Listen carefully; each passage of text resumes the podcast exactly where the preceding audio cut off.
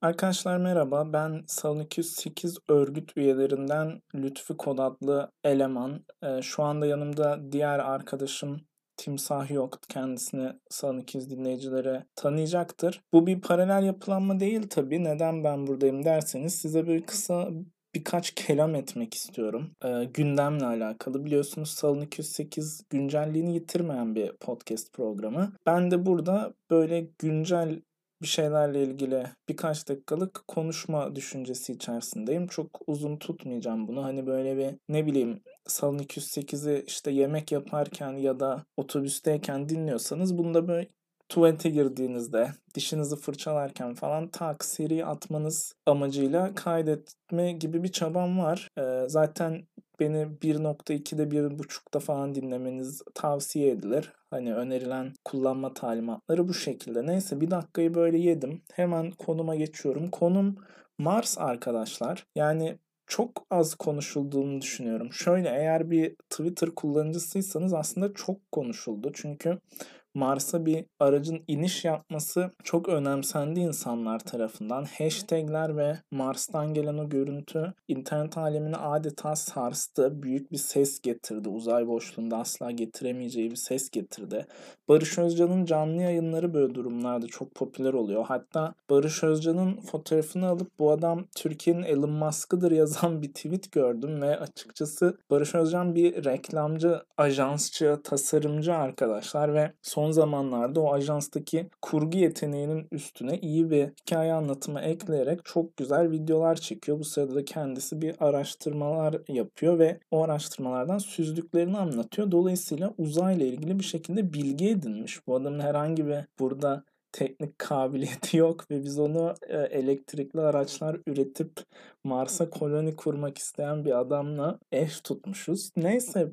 Burada ben şöyle bir yandan yaklaşmak istiyorum Mars meselesine. Ya size de bu çok uzak gelmiyor mu? Şimdi açıkçası bilinçli bir Twitter kullanıcısı dediğimiz kişi biliyorsunuz daha çok orada siyasi, politik olaylar da dönüyor. Hani Mars'a çıkışı heyecanla o NASA karargahındaki maskeli insanların coşkusuyla karşılamalı gibi düşünülüyor ama bence öyle değil. Ben bu konuya çok uzağım çünkü yine aynı şekilde bilinçli bir gündem takipçisi olursanız bizim ülkemizin çok aykırı gündemleri var. Hani birileri Mars'a çıkarken, Mars'a giderken biz böyle pazardan marul toplayan insanları görüyoruz. Dolayısıyla olay bana çok uzak geliyor. Tabii şimdi Türkiye Uzay Ajansı'nın bir planı açıklandı ve bizim de uzaya gitme planımızın üstüne Mars olayı gelince etkisi çok daha arttı ama yani ne bileyim biz daha Var'a gidemiyoruz. Hani Var nedir bilmeyenler için hemen açıklıyorum. Futbolda kadınların ofsaytı anlamamasından şaka tabii ki.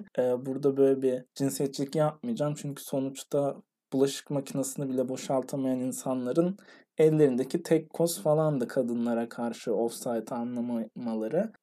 Bu da yani eskiden yapılan bir cinsiyetçi genellemedir diyerek bunu geçiyorum. Ve evet futbolda böyle tartışmalı pozisyonlarda hakemin yardım aldığı bir video yardımcı hakem sistemi var. Ve bu da ülkemize geldi. Biliyorsunuz özellikle futbol takip ediyorsanız biliyorsunuzdur. Ülkemizin futbol gündemi diğer gündemlerde de olduğu gibi kavga gürültüden besleniyor. Ve bunların arasında da offside, penaltı, bu gol mü, top girdi mi, girmedi mi tartışmaları yer alıyordu. Hep ve VAR'ın, video asistan hakemin bunu çözmesi gerekiyordu. Fakat şu an biz o VAR'ın offside çizgisini çizdiği, biz o bilgisayarın, bir yazılımın hani oradaki milimetreleri hesaplamasıyla birlikte offside tartışmalarındaki bir adım öndeydi, 10 santim öndeydi tartışmalarını son verecek olan yazılımın çizdiği çizgiyi tartışıyoruz şu anda arkadaşlar. Ve bu bir yeşil saha içerisinde insanların hareketlerinin uzaktan kameralarla algılanıp ölçülmesi neticesinde olan bir sistem ve siz Mars'a gitmek istiyorsunuz.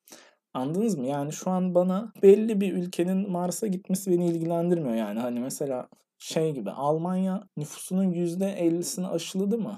okey. Almanya istediği gibi gezip benim ülkeme, esnafıma para kazandırmak amacıyla turist olarak da gelebilir. I'm living this life. Yani coğrafya kaderdir gibi bir noktaya geleceğim ama hani gerçekten öyledir. Mesela insanlar Mars'a koloni kurulduktan sonra bile özgürce Mars'a gidebiliyorken bu bizde yine sorun olacak. Hani Mars'tan buradaki çocuklarına Mars kaşarı getirmek isteyen teyzenin yerine adeta onu Doğu Ekspresi gibi kullanan zengin gençler istila edecek o uzay aracını ve tamamen bir şova dönüşecek ve yine halkımız bundan yararlanamayacak diye düşünüyorum. Açıkçası bence de yani sıfır bilim, sıfır geleceğe karşı heyecanlanma hissi vermiş olabilirim size şu an ama uzay olayı fazla yüksek geliyor. Zaten bu başarının altında yatanın bu olduğunu biliyorum. Yani yıllar sonra belki korona unutulacak ama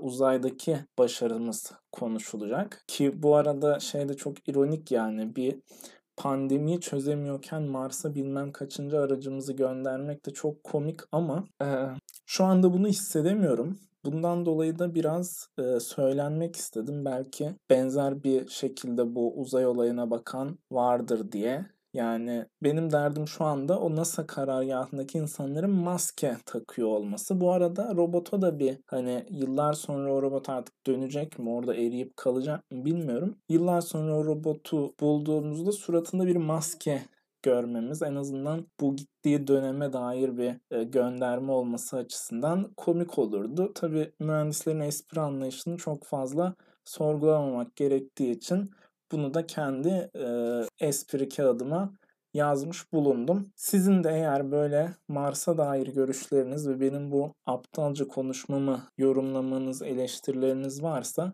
onları da bize bu programın linkindeki Instagram hesabımızdan iletebilirsiniz arkadaşlar.